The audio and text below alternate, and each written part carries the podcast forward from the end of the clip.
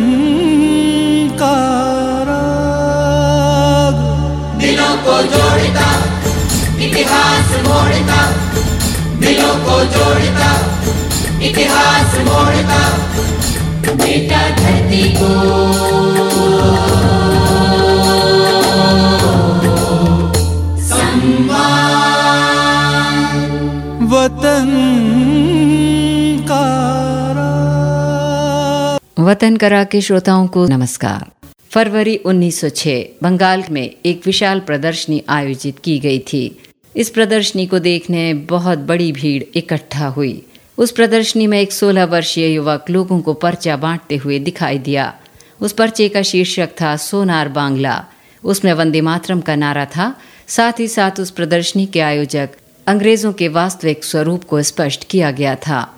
अंग्रेज़ों द्वारा किए गए अन्याय तथा क्रूरता का भी उस पर्चे में उल्लेख था। प्रदर्शनी देखने वाले लोगों में कुछ लोग इंग्लैंड के राजा के प्रति निष्ठा रखते थे।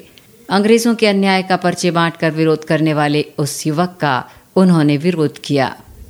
वंदे मातरम, स्वतंत्रता, स्वराज इस प्रकार के शब्द ऐसे लोगों को सुई की तरह चुपते थे। उन्होंने उस लड़के को पर्चे बांटने से रोका और लड़के को डराया, धमकाया। पर उनकी उपेक्षा कर उस लड़के ने शांति से पर्चे बांटना जारी रखा। जब कुछ लोग उसे पकड़ने लगे तो वो चालाकी से भाग निकला। अंत में एक पुलिस के सिपाही ने उस लड़के का हाथ पकड़ा। उसके हाथ से पर्चे छीन लिए, परंतु उस लड़के को पकड़ना आसान नहीं था। उसने झटका देकर अपना हाथ छुड़ाया और हाथ घुमाकर सिपाही की नाक पर जमकर घूसा मारा। उसने पर्चे फिर उठा लिए और कहा कि ध्यान रखो, मुझे स्पर्श मत करो। मैं देखूँगा कि मुझे वारंट के बगैर पुलिस कैसे पकड़ सकती है। जिस पुलिस सिपाही को घूसा मारा गया था, वो पुनः आगे बढ़ा, किंतु वो लड़का वहाँ नहीं था। वो जन समूह में अदृश्य हो गया। जब लोग वंदे मातरम के नारे लगाने लगे तो पुलिस और राजनिष्ठ लोगों को आश्चर्य हुआ। उन्हें ये अपने लिए अपमानजनक प्रतीत हुआ। बाद में उस लड़के के विरुद्ध एक मुकदमा चलाया गया, लेकिन छोटी उम्र के आधार पर न्यायालय ने उसे मुक्त कर दिया। जिस वीर लड़के ने मेदिनीपुर की प्रदर्शनी में बहादुरी से पर्चे बांटकर अंग्रेज़ों की योजनाओं को विफल किया था, उस लड़के का नाम था खुदीराम बोस। कुछ इतिहासकार उन्हें देश के लिए फांसी पर चढ़ने वाला सबसे कम उम्र का देशभक्त मानते हैं। खुदीराम का जन्म तीन दिसंबर अठारह सौ नवासी को पश्चिम बंगाल के मिदनापुर में त्रैलोक्यनाथ बोस के घर हुआ था। खुदीराम बोस जब बहुत छोटे थे, तभी उनके माता पिता का निधन हो गया। खुदीराम की बड़ी बहन अनुरूपा देवी और बहनोई अमृतलाल को खुदीराम के पालन पोषण का उत्तरदायित्व निभाना पड़ा। आनंद मठ उपन्यास पढ़ते ही खुदीराम को अपने जीवन के उद्देश्य की दृष्टि मिली। मातृभूमि की सेवा में उन्होंने अपने जीवन समर्पण का निश्चय किया। वे रिवॉल्यूशनरी पार्टी के सदस्य बने और वंदे मातरम पंफलेट वितरित करने में महत्वपूर्ण भूमिका निभाई। 1905 में बंगाल विभाजन के विरोध में चले आंदोलन में उन्होंने बढ़ चढ़कर भाग लिया। उनके क्रांतिकारी गतिविधियों के चलते 28 फरवरी 1906 को उन्हें गिरफ़्तार कर लिया गया, लेकिन वे कैद से भाग निकले। लगभग दो महीनों के बाद अप्रैल में वे फिर पकड़े गए। 16 मई 1906 को उन्हें रिहा कर दिया गया। 6 दिसंबर 1907 को खुदीराम ने नारायणगढ़ रेलवे स्टेशन पर बंगाल के गवर्नर की विशेष ट्रेन पर हमला किया, परंतु गवर्नर बच गया। सन 1908 में खुदीराम ने दो अंग्रेज़ अधिकारियों, वॉटसन और फुलर पर बम से हमला किया। लेकिन वे भी बच निकले। खुदीराम बोस मुजफ्फरपुर के सेशन जज किंग्सफोर्ड से बेहद खफा था, जिसने बंगाल के कई देशभक्तों को कड़ी सजा दी थी।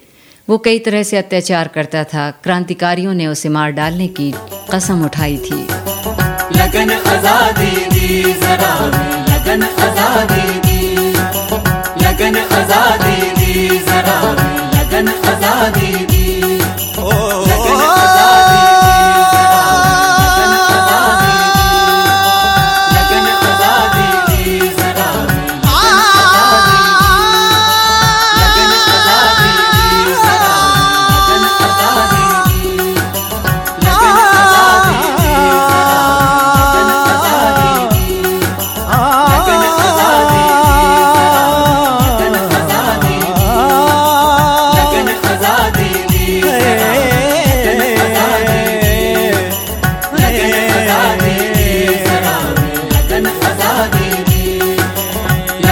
खजा दीदी जरा में लगन खजा दीदी लगन खजा दीदी जरा लगन खजा दीदी हाँ लगन आज़ादी दी।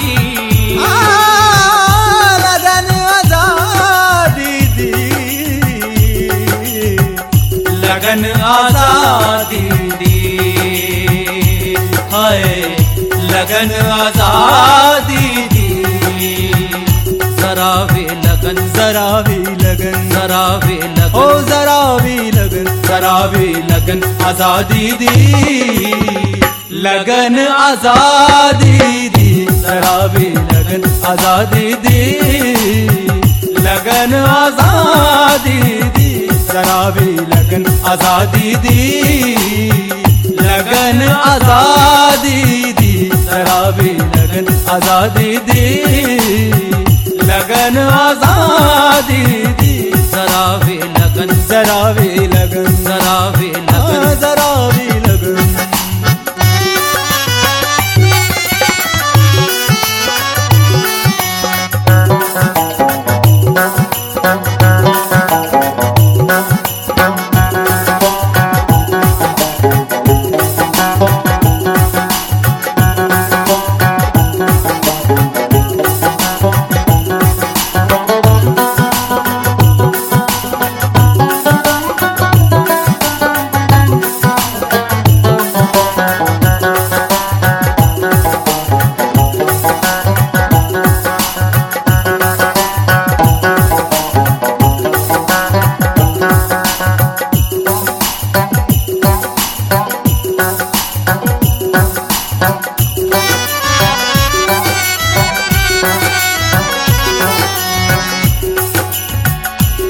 ਹਾਂ ਦਾਸਾਂ ਨੂੰ ਦਾਸ ਮੁਲਕ ਦਾ ਬਣਨਾ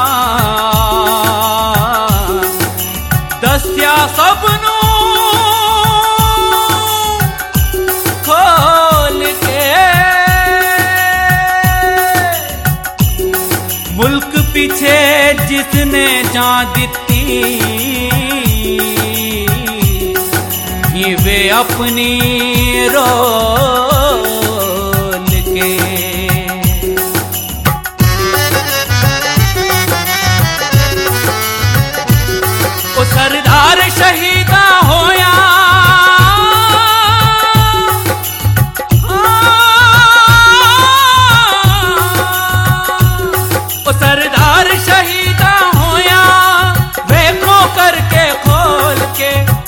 मत समझ आज़ादी की जावड़िया कफन दे विच जरा वे लगन। जरा वे लगन। जरा वे लगन आज़ादी दी। ये वतन का युगांतर क्रांतिकारी दल के नेता वीरेंद्र कुमार घोष ने घोषणा की कि किंग्सफोर्ड को मुजफ्फरपुर में ही मारा जाएगा। इस काम के लिए खुदीराम बोस और प्रफुल्ल चाको को चुना गया। ये दोनों क्रांतिकारी बहुत सूझबूझ वाले थे। इनकी खुशी का कोई ठिकाना नहीं रहा, क्योंकि देशभक्तों को तंग करने वालों को मार डालने का काम उन्हें सौंपा गया था। एक दिन भी दोनों मुजफ्फरपुर पहुँच गए। एक धर्मशाला में वे आठ दिन तक रुके। इस दौरान उन्होंने किंग्सफोर्ड की दिनचर्या और गतिविधियों पर पूरी नज़र रखी। उनके बंगले के पास ही क्लब था। अंग्रेज़ी अधिकारी और उनके परिवार अक्सर सायकाल क्लब जाते थे। 30 अप्रैल 1908 की शाम किंग्सफोर्ड और उसकी पत्नी क्लब में पहुँचे। रात्रि के साढ़े आठ बजे मिसेस कैनेडी और उनकी बेटी अपनी बग्घी में बैठकर क्लब से घर की तरफ़ आ रहे थे। उनकी बग्घी का रंग लाल था और वो बिल्कुल किंग्सफोर्ड की बग्घी से मिलती जुलती थी। खुद ही राम बोस और उनके साथी ने किंग्सफोर्ड की बग्घी समझकर उस पर बम फेंक दिया। देखते ही देखते बग्घी के परखचे उड़ गए। उसमें सवार माँ बेटी दोनों की मौत हो गई। क्रांतिकारी इस विश्वास से भाग निकले कि किंग्सफोर्ड को मारने में वे सफल हो गए हैं। खुद ही रामबोस और घोष 25 मील भागने के बाद एक रेलवे स्टेशन पर पहुँचे। इस समय तक मुजफ्फरपुर की घटना की खबर चारों दिशाओं में फैल चुकी थी, जहाँ खुदीराम बैठे थे। लोगों की चर्चा इसी विषय पर हो रही थी। उत्सुकता से उन्होंने उस चर्चा को सुना। केवल दो महिलाओं की मौत हुई, ये सुनकर वे अपने आप को भूल गए और उन्होंने पूछा, क्या किंग्सफोर्ड नहीं मरा? खुदीराम के इन शब्दों से दुकान में बैठे लोगों की दृष्टि उन पर गई। वो लड़का वहाँ नया दिख रहा था। उसके चेहरे पर थकान थी। दुकान का मालिक उसके प्रति सशंकित हो उठा। उसने विचार किया कि अपराधी को पकड़ने में सहायता करने पर उसे पुरस्कार मिलेगा। उसने खुदीराम को पानी दिया और सामने जा रहे सिपाही को खबर कर दी। पानी पीने के लिए ग्लास उठाते समय ही पुलिस सिपाही ने उसे पकड़ लिया। खुदीराम अपनी जेब से पिस्तौल नहीं निकाल सका। दोनों पिस्तौलें पुलिस के सिपाहियों ने छीन ली, किंतु खुदीराम नहीं घबराए। प्रफुल्ल भी खुदीराम की तरह भागे थे। उन्होंने दो दिन तक पुलिस सिपाहियों को चकमा दिया, किंतु तीसरे दिन भटकते समय पकड़ लिए गए। पुलिस सिपाहियों को चकमा देकर वो फिर भाग निकले, किंतु चारों ओर पुलिस का जाल फैला था। कुछ भी हो मैं जीवित होते हुए उन्हें मेरे शरीर को स्पर्श नहीं करने दूँगा। कहते हुए प्रफुल्ल ने अपनी पिस्तौल निकालकर स्वयं पर चला दी और वीर गति को प्राप्त हुए। कौम की राह में, कौम की राह में सर दे के जो कुर्बाना हुआ कौम की राह में सर दे के जो कुर्बाना हुआ। मुझ गए गोश्त हुआ वो तो फिर इंसान हुआ। कौम की राह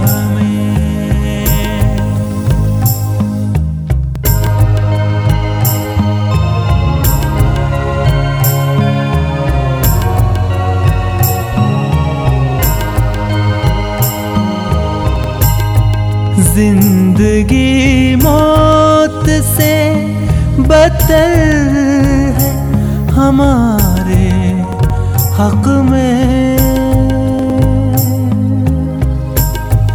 ज़िंदगी मौत से बदल है हमारे हक में।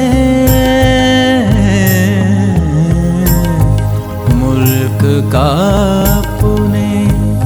गर इकबाल दरख्ता हुआ। मुल्क का पुने गर इकबाल दरख्ता ना हुआ। कौम की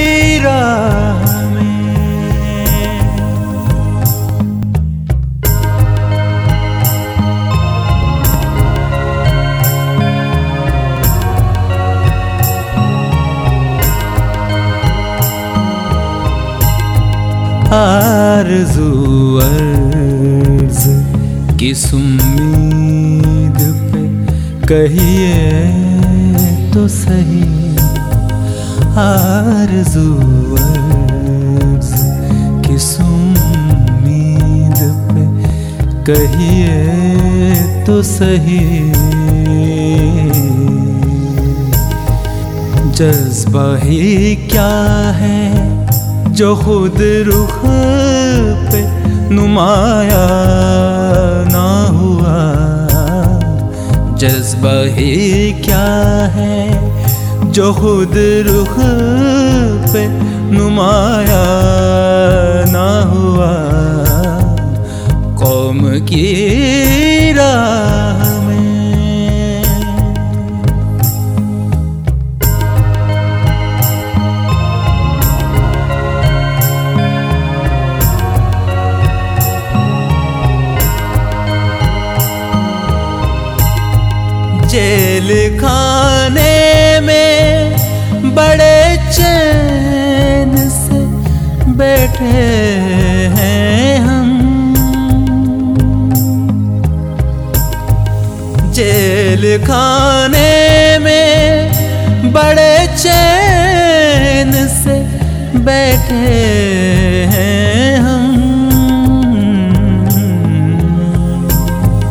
माँ की आगोश है।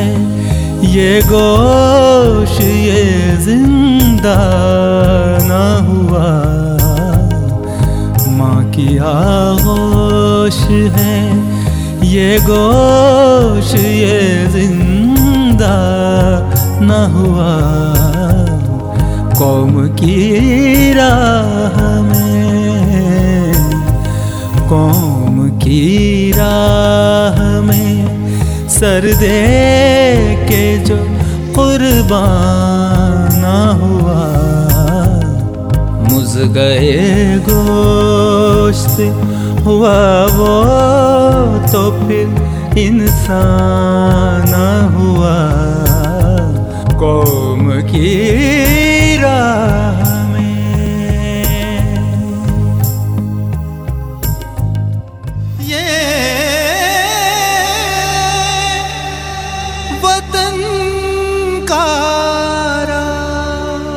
पुलिस प्रफुल्ल चाको का सिर काटकर मुजफ्फरपुर ले गई।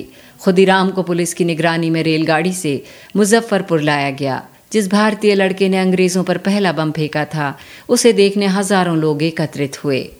पुलिस स्टेशन जाने के लिए पुलिस की गाड़ी में बैठते समय खुदीराम चिल्लाए, वंदे मातरम। गर्व से आंसुओं की धारा लोगों की आँखों से झरने लगी। खुदीराम के विरुद्ध एक अभियोग चलाया गया।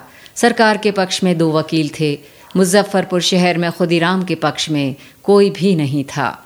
अंत में कालिदास बोस नामक वकील खुदीराम की सहायता के लिए आगे आए। ये मुकदमा दो महीने तक चला। अंत में खुदीराम को मृत्यु दंड मिला। मृत्यु दंड का निर्णय सुनते ही खुदीराम के चेहरे पर मुस्कान आ गई। न्यायाधीश को आश्चर्य हुआ कि मृत्यु दंड होते ही ये 19 साल का लड़का शांत कैसे रह सकता है। जज ने पूछा, क्या तुम इस निर्णय का अर्थ जानते हो? खुदीराम ने हंसकर कहा, इसका अर्थ मैं आपसे अधिक अच्छी तरह जानता हूँ। जज ने पूछा, तुम्हें कुछ कहना है? खुदीराम ने कहा बम किस प्रकार से बनता है, ये मैं स्पष्ट करना चाहता हूँ। लेकिन न्यायाधीश को डर था कि कोर्ट में बैठे सारे लोगों को बम तैयार करने की जानकारी खुदीराम से मिल जाएगी। इसलिए उसने खुदीराम को बोलने की अनुमति नहीं दी। खुदीराम को अंग्रेज़ों के न्यायालय से न्याय की आशा थी ही नहीं। किंतु कालिदास बोस की खुदीराम को बचाने की इच्छा ने खुदीराम की ओर से कलकत्ता हाई कोर्ट में याचिका दाखिल करवा दी। कलकत्ता हाई कोर्ट के न्यायाधीश भी खुदीराम के स्वभाव को जानते थे। निर्भय आँखों वाले दृढ़ निश्चयी खुदीराम को देखकर उन्हें भी आश्चर्य हुआ। उन्होंने भी खुदीराम को मृत्युदंड ही दिया। तुम्हें कुछ कहने की इच्छा है? उनसे पुनः पूछा गया। तब खुदीराम ने कहा कि राजपूत वीरों की तरह मेरे देश की स्वाधीनता के लिए मैं मरना चाहता हूँ। फांसी के विचार से मुझे ज़रा भी दुख नहीं है। मेरा एक ही दुख है कि किंग्सफोर्ड को उसके अपराध का दंड नहीं मिल सका। मृत्युदंड के निर्णय के अनुसार सुबह छः बजे खुदीराम को फांसी के तख्ते के पास लाया गया। उस समय भी उनके चेहरे की मुस्कान कायम थी। शांति से वे उस स्थान पर गए। उनके हाथ में भगवत गीता थी। अंत में एक ही बार उन्होंने वंदे मातरम कहा और उन्हें फांसी लगा दी गई। देश के लिए जान देने की प्रसन्नता के कारण फांसी के दिन 11 अगस्त 1908 को खुदीराम बोस का वज़न दो पौंड बढ़ गया था। गंडक नदी के तट पर खुदीराम बोस के वकील कालिदास मुखर्जी ने उनकी चिता में आग लगाई। हज़ारों की संख्या में युवकों का समूह वहाँ एकत्रित हुआ। चिता की आग से निकली चिंगारियाँ संपूर्ण भारत में फैल गईं। चिता की भस्मी को लोगों ने अपने माथे पर लगाया। पुड़िया बांधकर घर ले गए। खुदीराम बोस ही प्रथम क्रांतिवीर हैं, जिन्होंने 20वीं सदी में आज़ादी के लिए फांसी के तख्ते पर अपने प्राणों की आहुति दी थी। मुजफ्फरपुर जेल में जिस मजिस्ट्रेट ने उन्हें फांसी पर लटकाने का आदेश सुनाया था, उसने बाद में बताया कि खुदीराम बोस एक शेर के बच्चे की तरह निर्भीक होकर फांसी के तख्ते की ओर बढ़े थे। शहादत के बाद खुदीराम इतने लोकप्रिय हो गए कि बंगाल के जुलाहे उनके नाम की एक खास किस्म की धोती बुनने लगे। उनकी शहादत से समूचे देश में देशभक्ति की लहर उमड़ पड़ी। उनके सम्मान में भावपूर्ण गीतों की रचना हुई, जिन्हें बंगाल के लोक गायक आज भी गाते हैं। विद्यार्थियों तथा अन्य लोगों ने शोक मनाया। स्कूल, कॉलेज बंद रहे और नौजवान ऐसी धोती पहनने लगे जिसकी किनारी पर खुदी राम लिखा होता था। खुदी राम बोस को भारत की आज़ादी के लिए संगठित क्रांतिकारी आंदोलन का प्रथम शहीद माना जाता है। ये एक ऐसे वीर की जीवन गाथा है जिसने भारत को रौनने वाले अंग्रेज़ों पर पहला बम फेंका था। जय हिंद। दरो दीवार पे हसरत, ये नज़र करते हैं।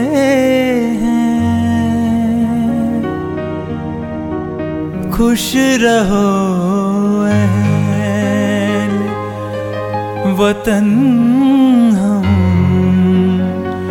तो सफ़र करते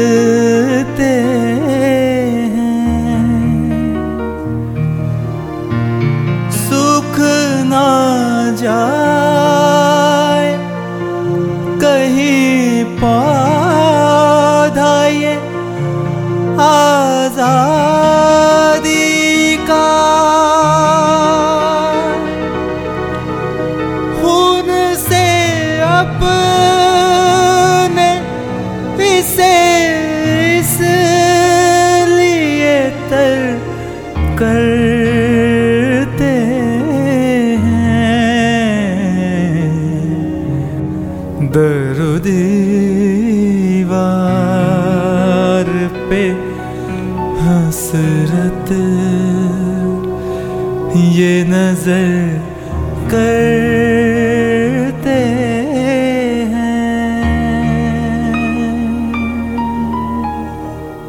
अभी आप सुन रहे थे कार्यक्रम वतन कराग।